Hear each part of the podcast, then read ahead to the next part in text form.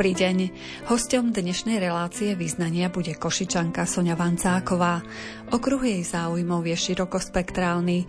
Venuje sa pomoci rodinám, ktoré sa ocitli v núdzi a popri tom je aj literárne činná. Píše drobné brožúrky s modlitbami k svetým, ale aj rozsiahle romány, inšpirované skutočnými príbehmi zo života. Na začiatku roka sme sa rozhodli spoločne zosumarizovať jej tvorbu v uplynulom roku a taktiež chceme spoznať jej zámery v tejto oblasti v roku 2024, ktorý je pred nami. Za mixážnym pultom je Jaroslav Fabián, hudobné osvieženie má pre nás pripravené Jakub Akurátny a od mikrofónu vás zdraví Mária Čigášová. Želáme vám nerušené počúvanie. Snívam, písmená v knihách čítam, Kráčam v príbehoch a novú realitu vítam.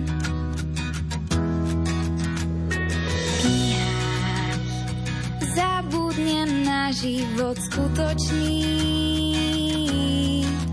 Rýchlo začítam sa, hneď zo mňa je hrdina statočný.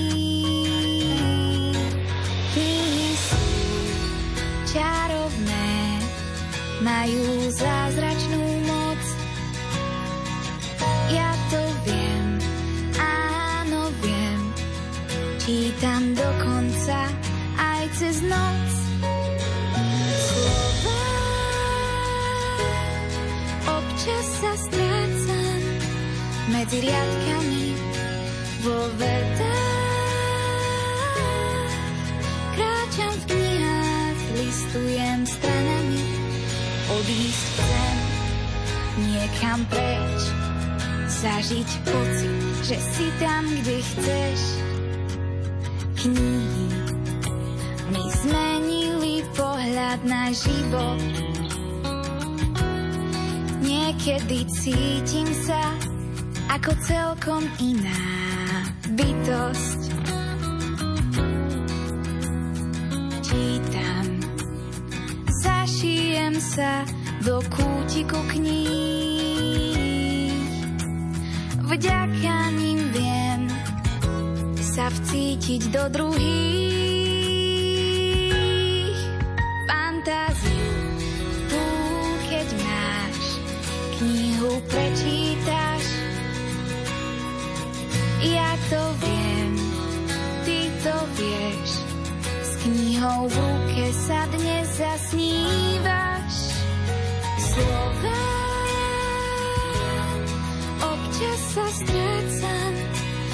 Medzi riadkami vo vetách. Kráčam v knihách, listujem stranami, odísť chcem niekam preč. Máme za sebou rok 2023. Bolo to vaše pero, ktorým píšete jednotlivé knihy, noveny, opäť tvorivé? No, podľa toho, kto ako sa na to pozrie a kto ako má predstavu o tom, že čo znamená tvorivý rok, tak tým pádom, že mám stále nejaké nápady, že moja mysl nejako nevie ustať, aby bola v kľude, eh, tak vlastne som stále permanentne, dá sa povedať, že píšem niečo tak som vlastne vydala takých 9 menších noven alebo knížiek, ktoré boli také tenšie s rôznou tematikou. Tak skúsme približiť našim poslucháčom, že po akých dielach vašich môžu siahnuť tak by som začala vlastne od konca, čiže od dnešného dňa. E, práve dnes vlastne prišli do knih kupectiev dve knihy, ktoré vlastne mi vyšli a je to vlastne jedna kniha, ktorá sa týka ADHD detí. Volá sa Ale už dosť Čiže je to vlastne výchova detí, ktoré majú ADHD.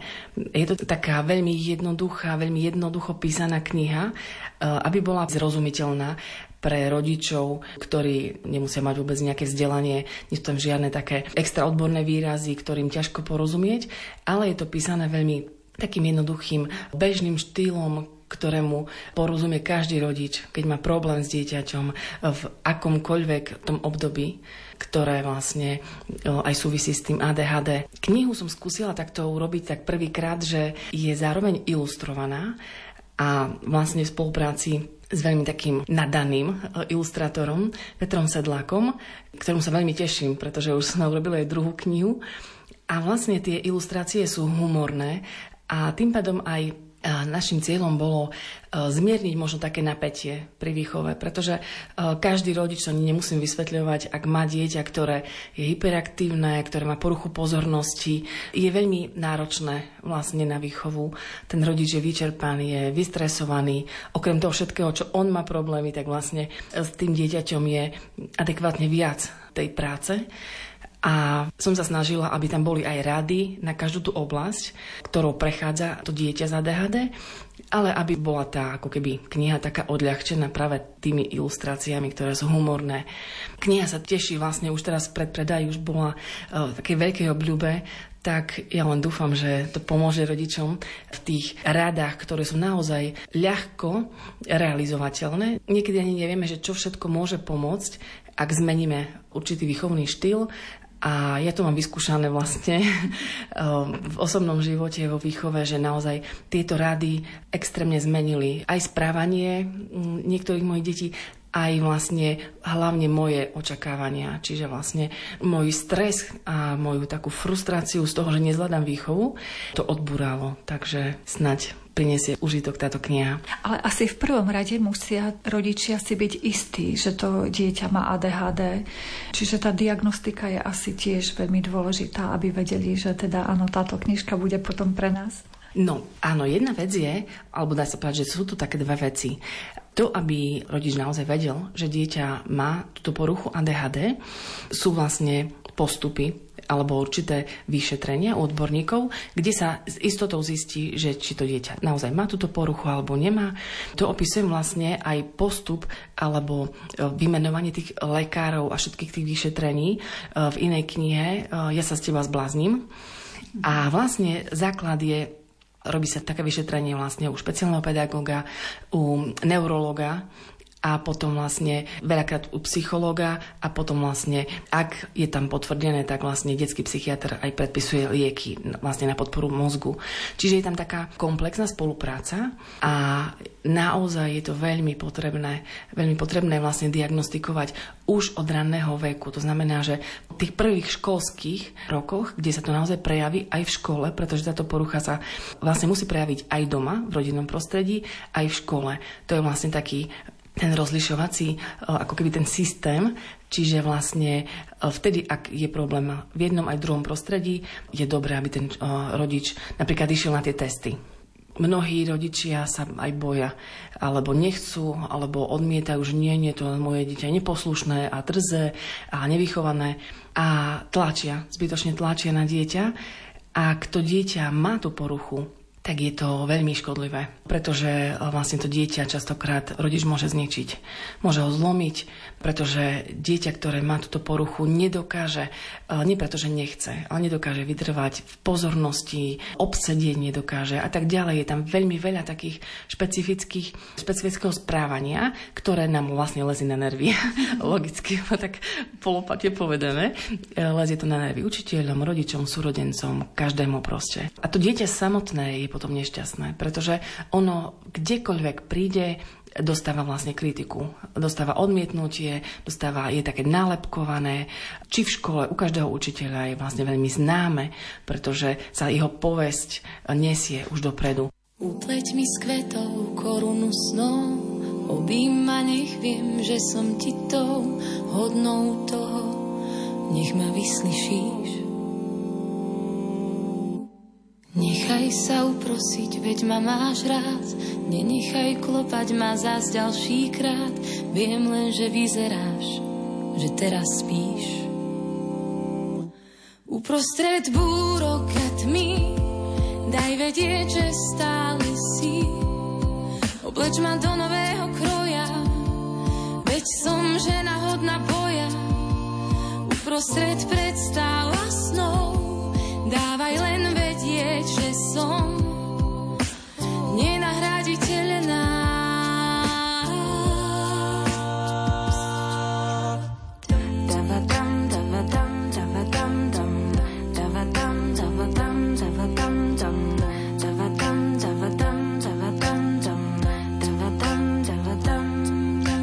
Buď mojim svetlom, keď kráčam tmou, obím ma, nech viem, že som ti tou hodnou toho, nech ma nenecháš. Zabojuj o mňa, keď sa strácam, po tvojom boku neviem báť sa, miluj ma dokopy a predsa zvlášť. Uprostred búrok a tmy, daj vedieť, že stále si. Obleč ma do nového žena hodná boja. Uprostred predstav a snov, dávaj len vedieť, že som nenahraditeľná. Uprostred búrok a tmy, daj vedieť, že stále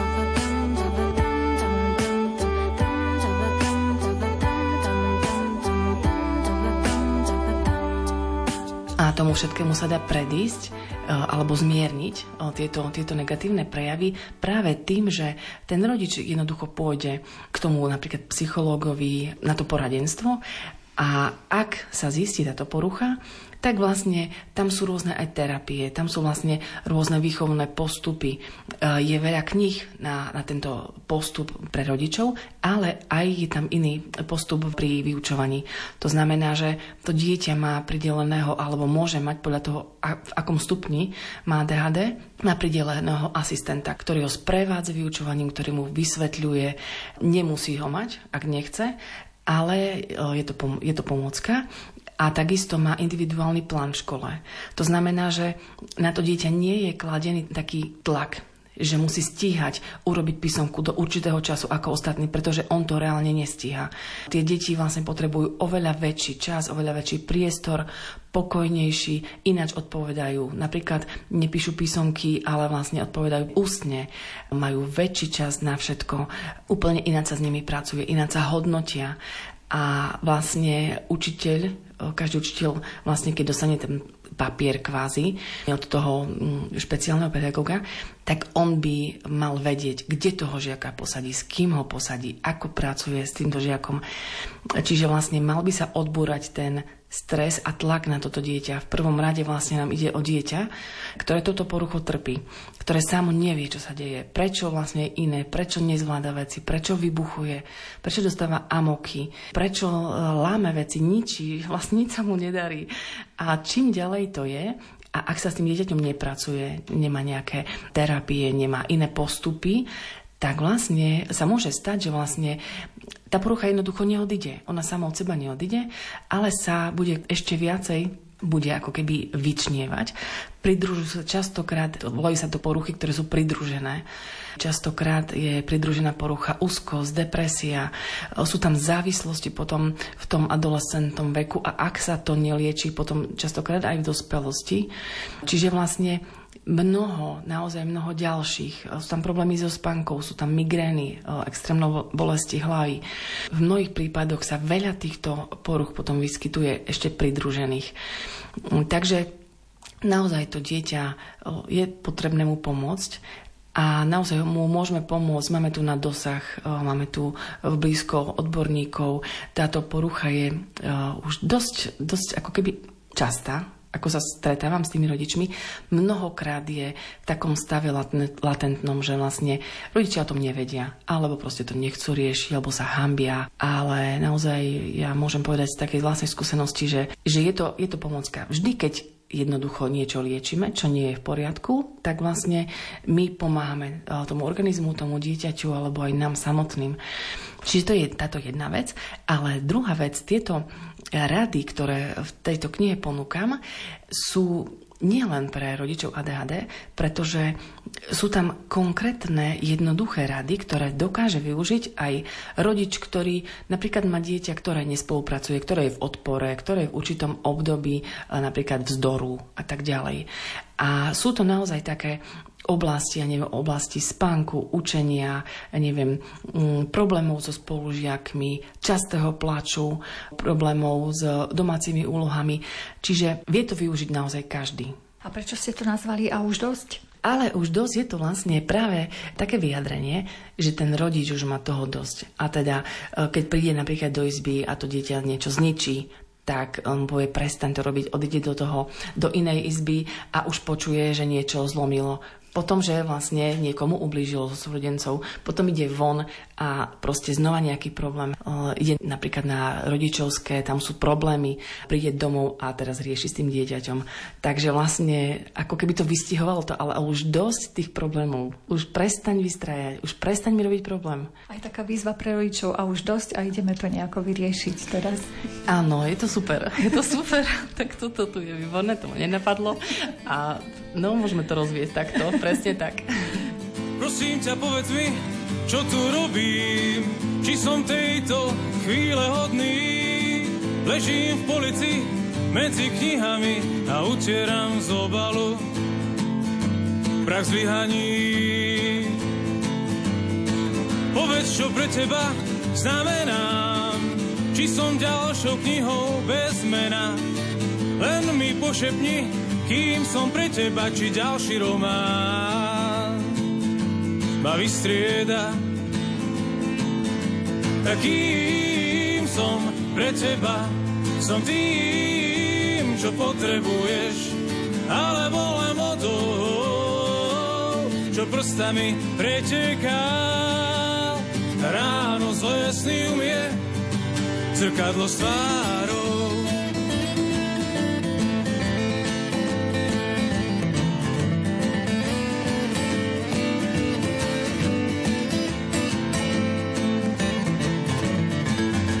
Vedieť, či do rúk vezmeš a budeš čítať verše nežné.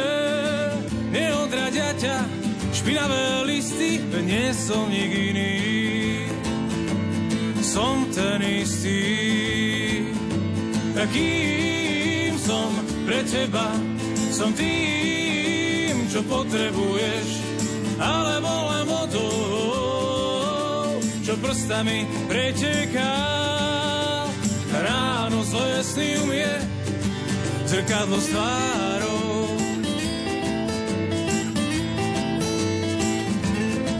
Naším dnešným hostom v relácii význania je košičanka Sonia Vancáková. Venujeme sa jej literárnej tvorbe. Prichádza na trh aj taká kniha, písaná ako keby taký na, relax, na nejakú relaxáciu alebo na oddych, uh, denník starostlivej matky. Mojou takou snahou, no uvidíme, ako to vyjde, je napísať takú sériu, ako píše matka svoj denník, svoje zážitky, to, čo zažila v rodine s, vých, s výchovou detí a v rôznych oblastiach. Čiže prvú som dala uh, prežívanie dovoleniek, čiže konečne dovolenka. Asi potom každý túži najviac. či je leto, či zima, či jar, alebo či sa vraciame z dovolenky, alebo len ideme stále. Túžime oddychnúť si, pretože je také napätie, nervozita, chaos, každý sa ponáhľa, každý nestíha termíny a teda myslím si, že to je také na mieste, že vlastne už teraz sa tešíme, že po Vianociach bude trošku kľud. Je to vlastne kniha taká tenká, ktorá je písaná takými krátkými kapitolkami, s príbehmi zo života vlastne rodiny, kde mama si vlastne zapisuje tie naozaj veci, ktoré zažili a vlastne častokrát sú to také veci, ktoré nevídu, ktoré máme iné očakávanie a úplne ináč to dopadne. No a ja sa snažím v tej knihe aj opisovať tie katastrofické veci, ktoré vlastne nevídu, ale humorným spôsobom. To znamená, že ja sa vlastne aj tak vyrovnávam so stresom, že proste jednoducho to musím obrátiť na smiech, na, na humor a tak z nadhľadu sa na to pozrieť. A mne to veľmi pomáha, e, aby som sa nezbláznila. Takže niekedy v tej chvíli sa nevieme zasmiať, lebo to je fakt na odpadnutie a na zúfalstvo a na neviem čo.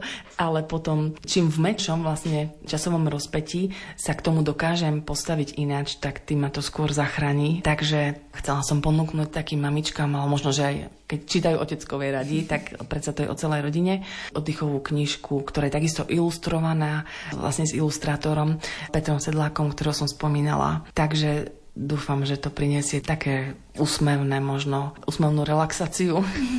Hoci v tej prvej chvíli sa rôzne tie problémy nejavia ako veľmi komické, tak možno počase, keď sa človek na to pozrie, tak je to aj na zasmiatie. Áno, ja mám presne takto takú skúsenosť, že keď si to takto uh, zoberiem, aby som vlastne tie príbehy prečítala, ak by som to prerozprávala iným štýlom, ja z toho môžem urobiť katastrofický scénar, skutočne katastrofický scénar a je to naozaj o pohľade ako to hovoríme, akým štýlom, aké použijeme myšlienky, ako sa na to pozrieme. Takže vlastne dá sa povedať, že aj o, moje najväčšie zranenia, ako fyzické, alebo proste nejaké újmy, ktoré som zažila, tak vlastne ja som si stále pretransformovala do toho humorného modu. Takže to bude taká inšpirácia opäť pre ďalšie rodiny. Poďme k ďalším e, vašim dielom. Tak potom som už vlastne napísala iba také uh, novenky, ktoré sú vlastne, vychádzajú takisto zo sledovania toho, čo sa deje medzi ľuďmi, čo potrebujú ľudia, s čím zápasia, uh, aké majú najväčšie možno ťažkosti, problémy v živote. A to vlastne dávam do modlitby. Tak vlastne mm, vznikla novena napríklad za uzdravenie rodín svetému Šarbelovi, alebo za psychické uzdravenie. Veľmi veľa, teraz aj po korone, tá celá situácia je taká vyhrotená z rôznych oblastí. Každý je neistý, bojí sa z rôznych príčin a samotní psychiatri hovoria, ako narastli vlastne, narastol počet psychiatrických poruch, samovrážd, dokonaných samovrážd, depresí a vlastne nestihajú vydávať lieky. Takže je to na mieste sa začať modliť, ak sme ešte nezačali. Takže veľakrát naozaj, keď hovoríme o tých psychických poruchách, je to také, že vlastne človek si nevie sám pomôcť. Ak je už naozaj tá diagnóza veľmi vážna, tam človek potrebuje pomoc odborníka a kým sa k tomu odborníkovi dostane, naozaj potrebuje niekoho, kto mu pomôže k nemu ísť alebo kto ho podporí modlitbou, alebo samotný človek, jemu je zle, nevie, čo robiť, nevie, ako sa z toho stavu dostať, tak potrebuje vlastne takú podporu modlitebnú. Preto vlastne modlitba vznikla. Písala som aj na také iné oblasti, napríklad novénu za deti. Rodičia, keď sa modlia za deti, čo je vlastne stále, či sú deti malé, či sú veľké, či už sú aj naozaj 50 ročné. Ale rodičia sa vždy modlia za tie svoje deti. Vždy je to taká priorita tých rodičov. Takže vlastne novena za deti k rodičom Sv. Teresky z Lizie alebo novena starých rodičov. Takisto sa modlíme za svojich rodičov alebo rodičia za seba. Sú to presne také obdobia alebo také situácie, s ktorými sa stretávajú tí starí rodičia. A to je vlastne k rodičom Pany Márie. Prečo práve rodičov Pany Márie ste si zobrali ako vzor? Tak to sú vlastne taká tutovka, tí rodičia. Lebo keď niekto vychová takého svetca, takú, takú svetu, ktorá je vlastne, a ona je omilostená, ale jednoducho pán Boh jej, pani Márie, musel vlastne vybrať úplne súprových rodičov. Nevybrali ich hoci koho, proste sú to ľudia, ktorí sú svetí, ktorí, ktorí sú vzorom aj v tej výchove, aj vlastne vo vzťahoch, aj vo vzťahu k pani Marii. Takže bolo to aj také netradičné, pretože som sa nestretla s takou novenou a požívajú takú veľkú úctu títo ľudia, títo rodičia. A zároveň ste obrátili pozornosť vlastne aj na starých rodičov. Väčšinou my spoliehame, že nech sa rodičia a starí rodičia za nás modlia, veď my máme najviac starostí, ale kto vie, čo oni prežívajú hej, v tých svojich rokoch zrelých. Áno, presne tak. Je to iný pohľad. Je to presne iný pohľad, ako keď uh, sa modlíme za deti a iný pohľad ako, alebo z aké potreby, alebo v akých situáciách sú tí starí rodičia, s čím bojujú, čo im chýba, č- v čom im môžeme pomôcť, čo od nás potrebujú, možno čo od nás očakávajú, čom zlyhávame voči ním. Takže je množstvo, množstvo naozaj takých oblastí, kde my môžeme dobehovať dobehovať tie veci. Mnohokrát nám môže to aj napovedať, že toto ešte môžeme urobiť. Môžeme napríklad, keď sme ďaleko, zavolať, môžeme ísť častejšie k ním, môžeme, je to naozaj na našej takej motivácii, aj na našej, na prejave našej lásky, čo všetko, malinké veci, ale môžeme ukázať našim rodičom, že nám záleží na nich.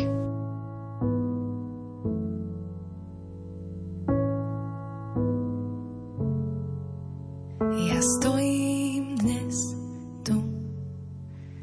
keď chcela som stáť tam. Moje plány boli iné, sny zostanú vo mne však asi. A tak stojím dnes tu.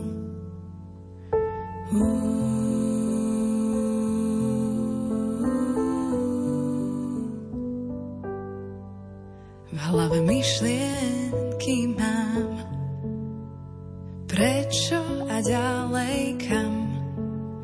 Čo som mohla spraviť inak, ovplyvniť to nemám jak? Asi sa cítim nevyvolená, ale ja som vyvolená. Ty sám tak hovoríš, v tvojich očiach milovaná, cez tvojho syna kríž. Aj keď ja sa cítim inak, keď nie som vyvolená v očiach sveta. Som vyvolená Božia.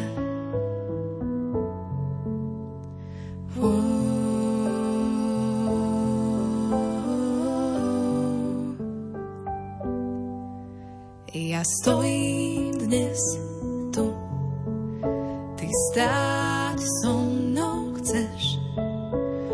plány boli väčšie, tvoje budú lepšie však vždy. A tak stojíš so mnou tiež.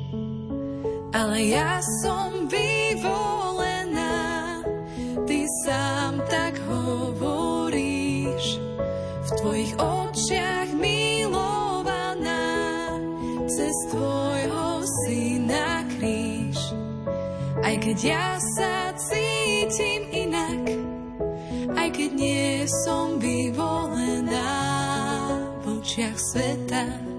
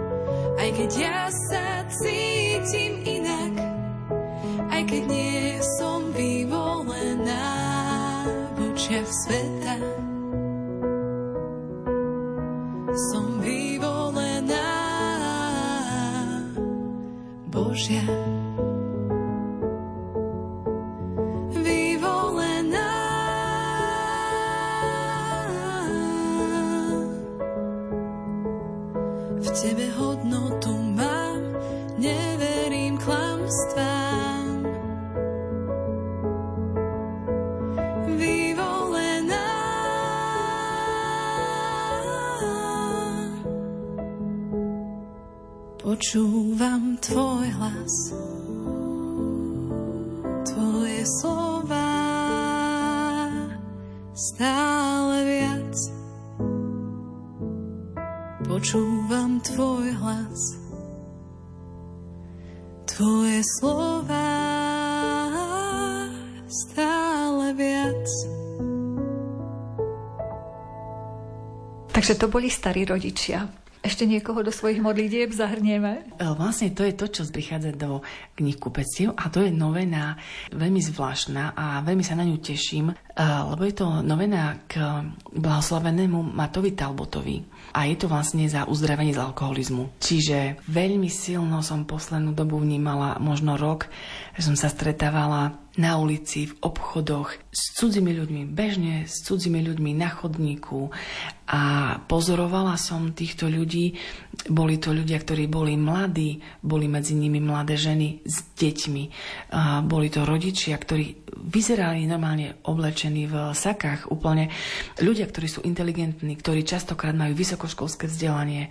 V okruhu mojej práce vidím ľudí, ktorí majú problém s alkoholizmom a je mi to tak ľúto, že sa zamýšľam nad tým, čo sa musí stať v živote človeka, že sa vlastne vydá na takú cestu, že človek, ktorý má určite, alebo to vidno na tých ľuďoch, že oni sú inteligentní, že to nie je človek, ktorý žije proste niekde na periférii, ale to sú ľudia, ktorí žijú normálne bežne v blokoch, v domoch, ktorí majú veľké aj postavenia, a naozaj spadli do tej závislosti. Čiže podpisuje sa na tom určite stres. Stres, neistota z týchto časov a je mi to tak ľúto, že ako keby tak spejeme k takej stále k horšiemu v tých závislostiach, aj v prejavoch, aj v takej nervozite.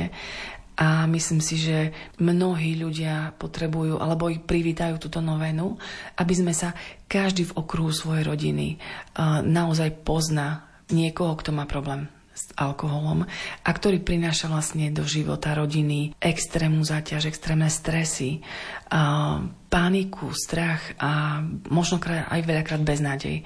Preto vlastne tento blahoslavený má veľmi silnú skúsenosť s alkoholizmom a dostal sa z toho a je to takým, myslím si, že veľmi veľkým vzorom, aj silným orodovníkom určite za ľudí, ktorí vlastne majú tento problém. Lebo častokrát netrpí len ten človek, ktorý je závislý, ale v podstate celá jeho rodina. Nevedia mu pomôcť a vnímajú, že ako sa rúti vlastne k tomu dnu. Áno, práve preto ani nevieme, kto viac trpí.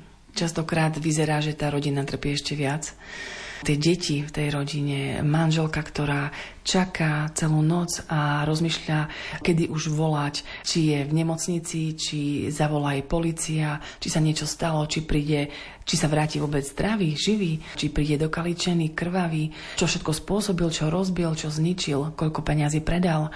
Tá hamba na ulici a v práci, o, strata zamestnania, s tým sa spája extrémne veľa, extrémne veľa, naozaj celý ten život tej rodiny je poznačený touto závislosťou negatívne a sú narušené vzťahy, sú tam potom agresívne, jeden na druhého je agresívny, vznikajú bitky v rodinách. A to je vlastne všetko z toho, že sú ľudia vlastne ako keby nevedia, nevedia čo s tým, nevedia komu pomôcť a ako sa z toho dostať jednoducho. Mm. Čiže vravíte, že tá modlitba môže byť takým prvotným odrazovým mostíkom k riešeniu tohto problému.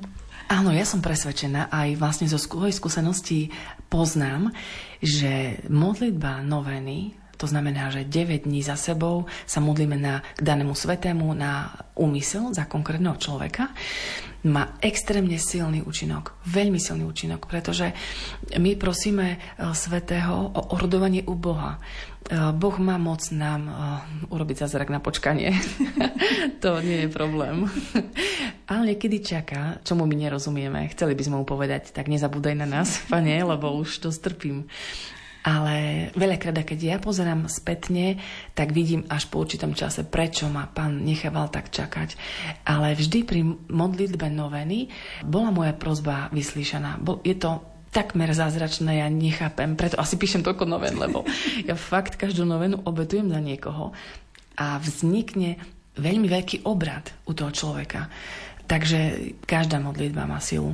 A tá modlitba, ktorú sa modlíme s dôverou, že Boh nás môže vypočuť a my sa modlíme za dobré veci, za požehnanie, za uzdravenie tých ľudí napríklad zo závislosti alebo z chorôb, tak eh, ja verím, že Pán vypočuje tých ľudí Takže naozaj podporujem ľudí, aby sa modlili, aby neprestávali veriť, aj keď sa zdá, že tá situácia je beznádejná. Takže to sme mali závislosti. Ešte na niekoho ste mysleli pri písaní noven? Na Patra Pia vlastne som napísala aj novénu dôvery k Patrovi Piovi, keďže on mal takú Myslím si, že všetci svety mali veľmi veľkú dôveru Boha, pretože uh, ja ich obdivujem v tom, že veľakrát prežívali náročné obdobia, oveľa náročnejšie ako my. A dokázali ich prežiť veľakrát spokojom, s takým odozdaním do Božej vôle a s tým, že vedia, že Boh im pomôže. V takom čase, akom on uzná. No a Pater Pio takisto je taký môj obľúbený a veľakrát si na neho spomínam, keď potrebujem čakať na niečo, čo by som chcela strašne rýchlo mať. A keď zháňam ja peniaze pre chudobných a proste sa mi to zdá náročné. A keď už strácam takú dôveru, alebo mi slabne dôvera, že už nevládzem a tak ďalej, a si predstavím, koľko on musel, bol odlučený vlastne a nemohol slúžiť napríklad omše. A sú to veci, ktoré sú nelogické, ktoré evidentne bol svetý a mal extrémne problémy. A tak potom si poviem, čo som ja, taký hriešný človek, prečo by som ja nemohla čakať a prečo by som ja mala byť hneď vyslíšaná. Takže mne to veľmi pomáha a preto vlastne aj tá novena dôvery vznikla. Čiže odporúčali by ste ju komu? S akými problémami? Myslím si, že táto novena je asi pre každého, lebo či mám niekoho chorého, či nemám zamestnanie, či bojujem s nejakou závislosťou, alebo mám problém s deťmi vo výchove, v čomkoľvek, tak potrebujem dôveru. Potrebujem dôveru k Bohu na to, aby som vedela ustať tie situácie. Pretože každá situácia ma môže dostať do depresie, ma môže dostať do kolien a do toho, že si začnem zúfať. A vlastne práve preto potrebujeme veriť, že my nie sme sami na tie veci, my nie sme sami na naše problémy, eh, na našej neistote, v našej slabosti, v našej únave. Proste Boh je tu a kráča s nami.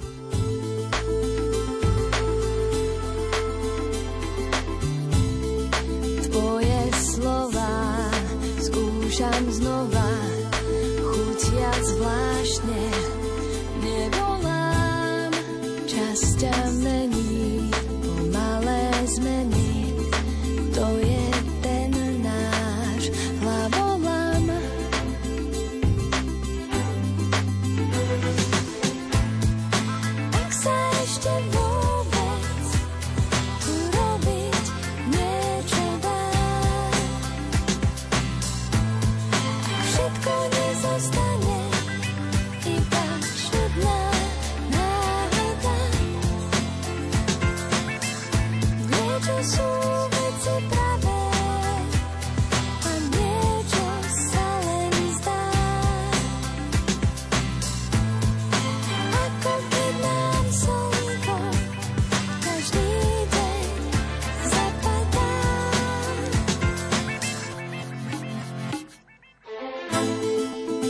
hostom pri mikrofóne je košičanka Sonia Vancáková. Rozprávame sa o jej literárnej tvorbe. Píše drobné diela, medzi ktoré je možné zaradiť jej obľúbené novény, ale aj rozsiahle romány. Takže to sme naozaj len tak veľmi narýchlo tohto ročnou vašou tvorbou prebehli.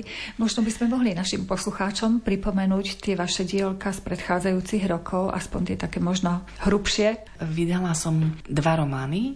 Jeden je Odvážne rozhodnutia a druhý Tajomstvo mlčania. Sú to vlastne skutočné príbehy a takisto sa v nich čitatelia dokážu ako keby možno alebo verím tomu identifikovať so svojím prežívaním. Jeden je odhalení určitej ako keby diagnózy u mladého dievčaťa, ktoré sa začalo správať zvláštne a začal odchádzať ako keby zo spoločnosti, zo vzťahov a tak ďalej. A až na konci románu vlastne sa rozuzľuje, čo bolo príčinou toho, že to dievča vlastne tak radikálne zmenilo svoj životný štýl a čo mu hrozilo. Teda vlastne sa prichádza k určitej diagnoze a tam je vlastne odkryté, ako tá diagnoza vlastne v živote človeka sa prejavuje. Ľudia môžu veľmi pomôcť týmto ľuďom, ak to spoznajú pretože ja som vlastne tým pádom, že som to zažila, tak ja som na vlastnej koži zisťovala, že o čo išlo. A som si povedala, že koľko ľudia možno majú túto skúsenosť, ale nevedia, ako tomu človeku pomôcť.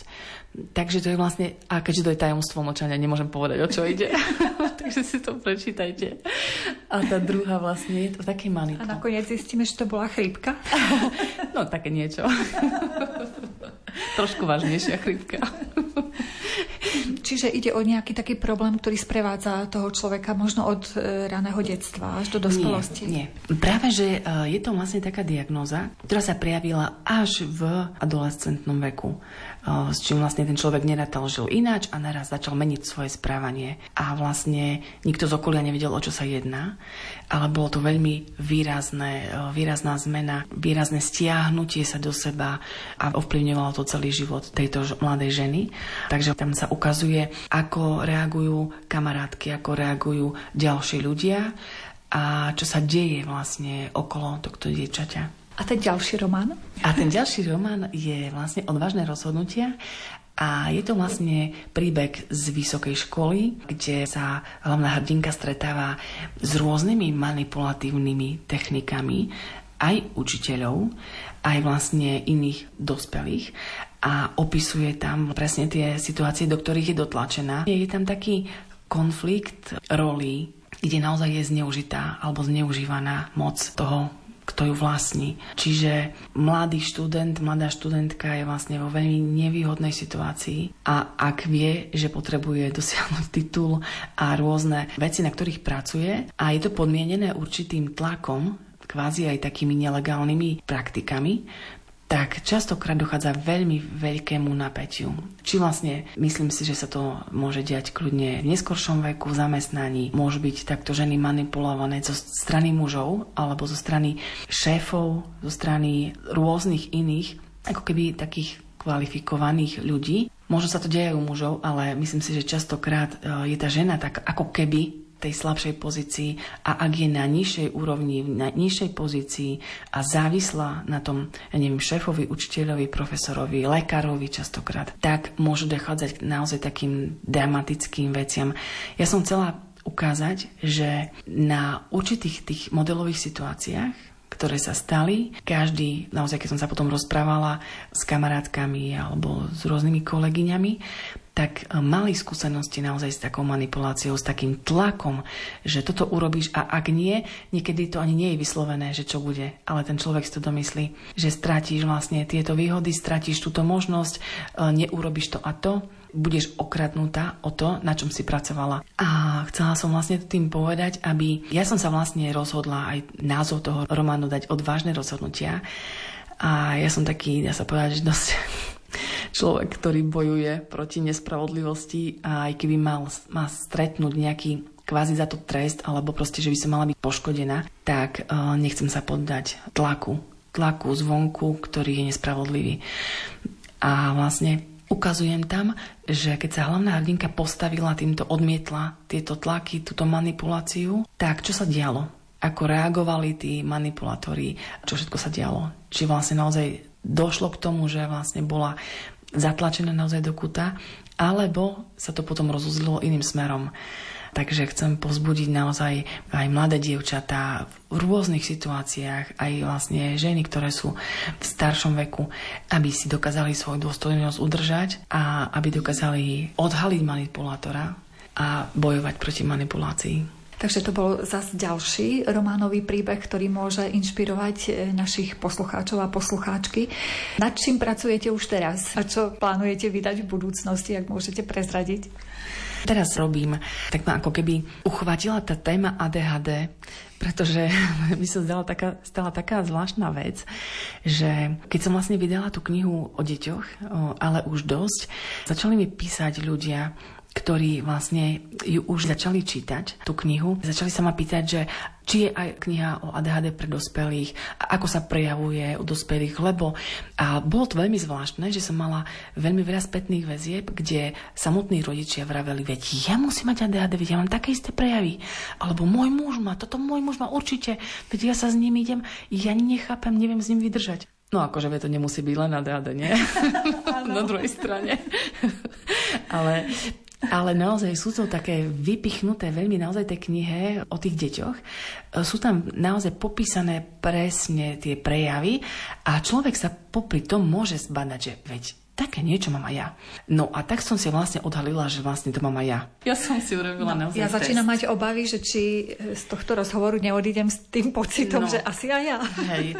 Ja som najprv začala radiť, ja som sa rozhodla, že budem písať teda knihu ADHD o dospelých A vlastne už som si začala aj zbierať aj takú medzinárodnú, takú rešerš vlastne, že ako sa to v iných, tých iných jazykoch, v iných krajinách alebo štátoch, či sa to prejavuje ináč, alebo ako to majú vlastne. Ale na základe toho, že som začala študovať pre iných, tak som zistila, že vlastne toto je môj problém. Odovzdaná, aj keď nevládzem dýchať, napriek pádom v dôvere túžim stáť. Milovaná, hoci zvádza ma pícha, hovoríš mi sám.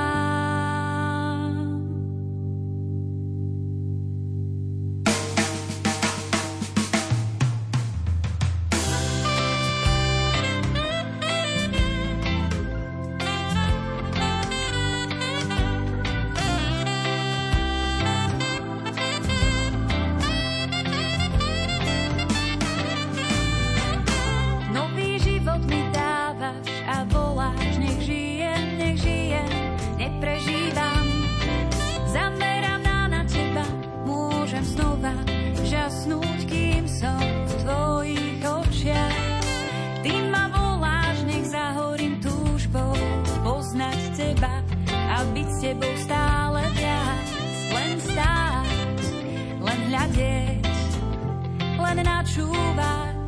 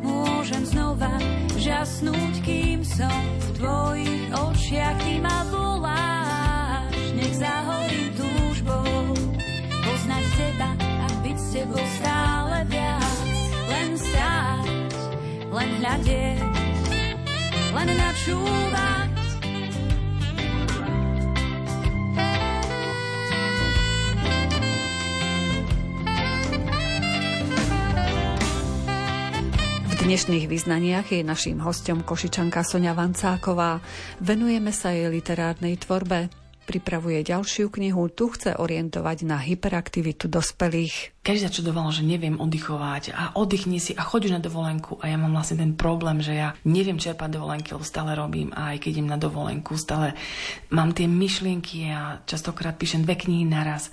A už sa mi to začalo tak tlačiť, že ja mám rozpísanú už aj ďalší román a niekedy idem z jednej zby do druhej a ma napadne niečo k ďalšej knihe, tak začnem tam písať.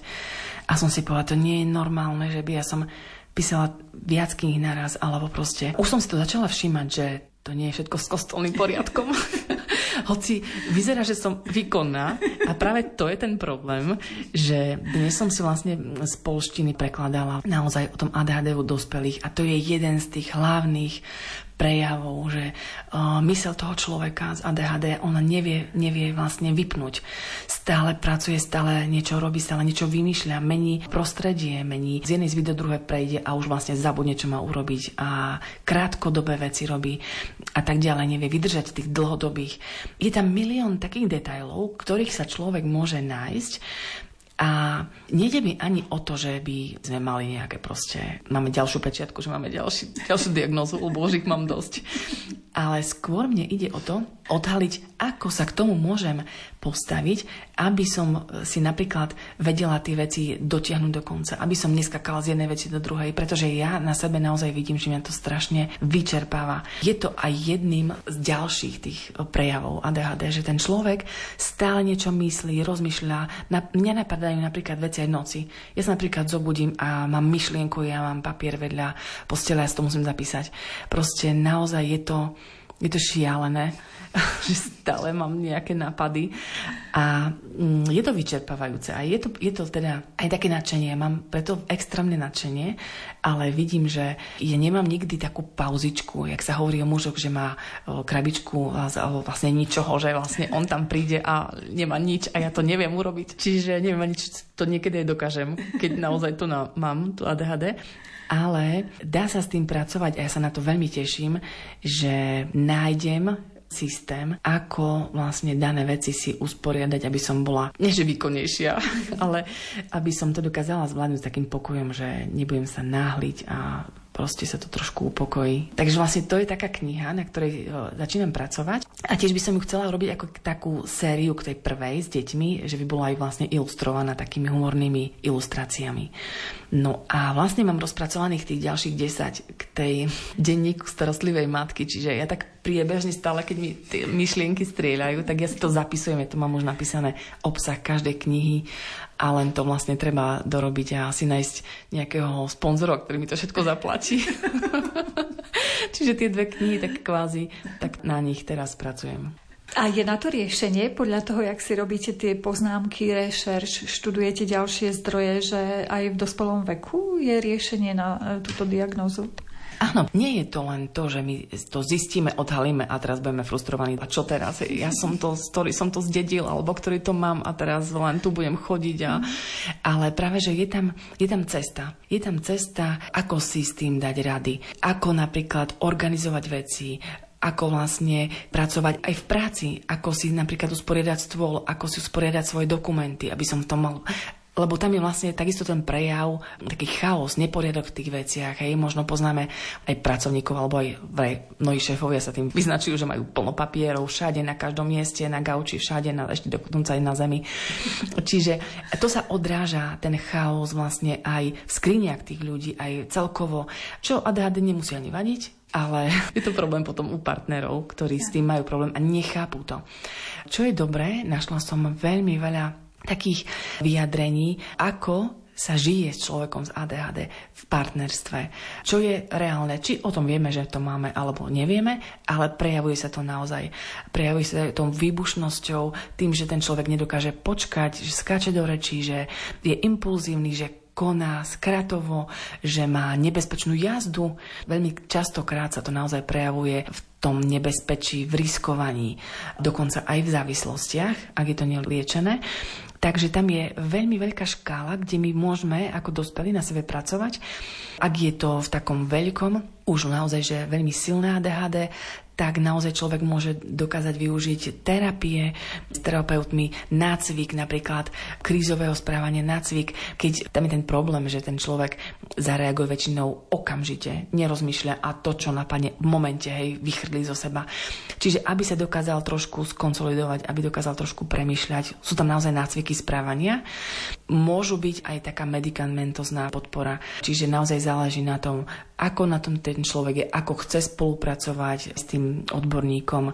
Takisto môže začať aj len sám, keď bude vidieť tie rady, na tom pracovať, že áno, toto mi pomôže. Ja som veľakrát teraz aj sama na sebe zistila, že nie som schopná napísať doma knihu.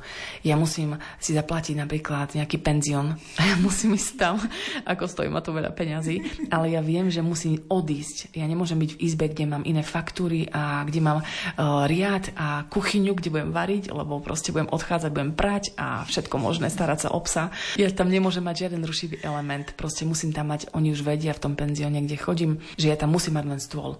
Stôl a lampu a potom jednu posteľ. Čiže nemám tam nič okolo seba a takto píšem. Alebo idem, proste si vyberám dovolenku kvázi, dovolenku, alebo cez sobotu, nedeľu a idem na chatu k rodičom a tam vlastne píšem. Takže už viem, že čo na mňa platí, aby som nemala tie rušivé elementy. A takto môže postupovať každý človek, že si zadeli nejaké tie veci, hej, aby tie veci dokončil. Tam sú vlastne také podrobné, ako keby aj kroky, návody, ktoré nám môžu pomôcť špeciálne aj vo vzťahoch, aj v komunikácii, aj v práci, aj vlastne v ostatných situáciách. Tak ja si myslím, že tá kniha bude úplne úžasnou pomôckou, pretože je pre dospelých, ktorí sa môžu už sami rozhodnúť, čo urobia s týmto problémom. Zatiaľ, čo keď sú deti s touto diagnózou ADHD, tak tam rozhodujú predovšetkým rodičia, že čo je najlepšie pre tie deti.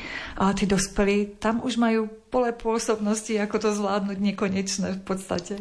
Áno, v tom vidím ten význam, že aj to dieťa, keď už je napríklad v puberte, ono už nechce spolupracovať, ono nechce chodiť k žiadnemu lekárovi, nechce byť nalepkované, nechce, aby sa o tom hovorilo, aby sa dos- o tom dozvedeli kamaráti a tak ďalej. Dospelý je vlastne už zrelý a on nesie tú zodpovednosť za seba, on nesie tie dopady tej poruchy na sebe. Čiže vlastne on si, ak si chce pomôcť, a si myslím, že každý si chce pomôcť, aby sa mu žilo ľahšie aby žil pokojnejší život, aby nemal problémy proste doma alebo v kolektíve, tak jednoducho zvolím si cestu, ktorá k tomu vedie. Čiže ja si myslím, že to uvítajú mnohí, pretože je to naozaj častokrát jednoduchý taký posun v tom, ako so sebou budem pracovať.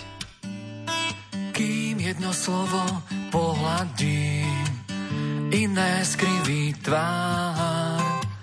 Človek slovom prezradí, aký nesie dar. Slová sú nám súdené a bez nich človek sám nedvíne sa zo zeme a neponúkne dlaň. Len slova v sebe nesú moc, sa liekom stávajú. Sú raz volaním o pomoc, raz pomoc dávajú.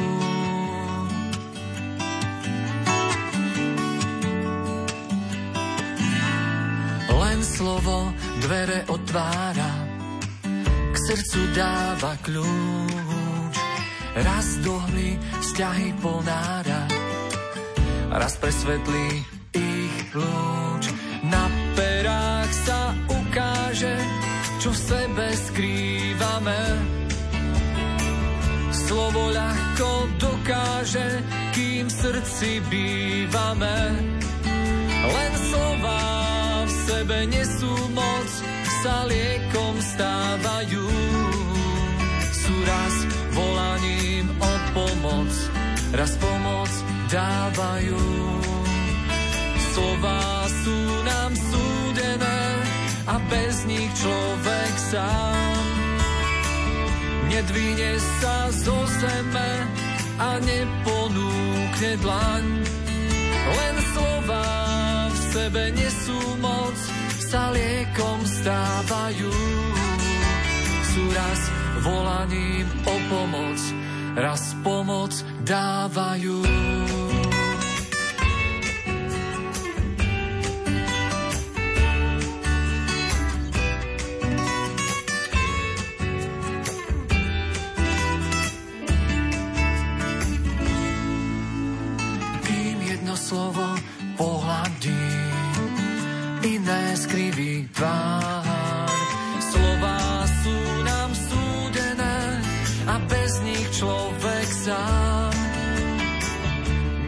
Dnešné vyznania sa priblížili k záveru. Naše pozvanie k mikrofónu Rádia Lumen prijala košičanka Sonia Vancáková, ktorej veľkým relaxom je literárna tvorba.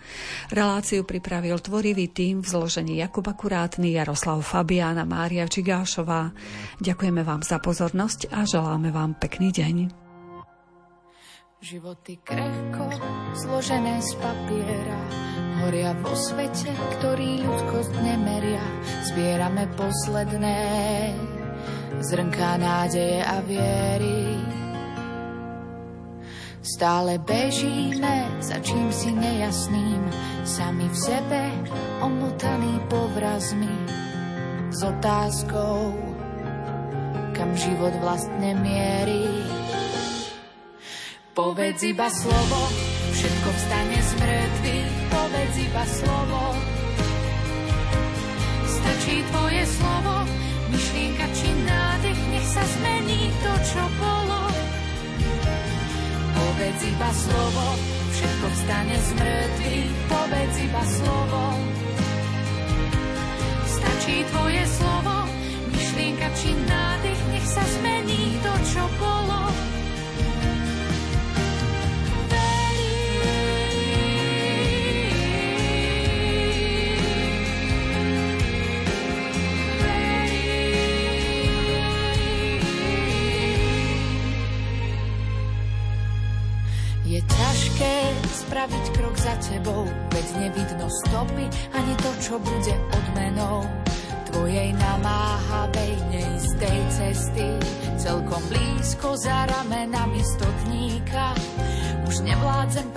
svoj strach zamykať. Čítam spolu s ním povzbudenie v tvojom zraku, viem, nie som hoden, no túžim po zázraku. Povedz iba slovo, všetko vstane z mŕtvych, povedz iba slovo. Stačí tvoje slovo, myšlienka či nádych, nech sa zmení to, čo bolo. Povedz iba slovo, všetko vstane z mŕtvych, povedz iba slovo. Stačí tvoje slovo, myšlienka či nádych, nech sa zmení to, čo bolo. Povedz iba slovo, všetko vstane z mŕtvych, povedz iba slovo. Stačí tvoje slovo, myšlienka či nádych, nech sa zmení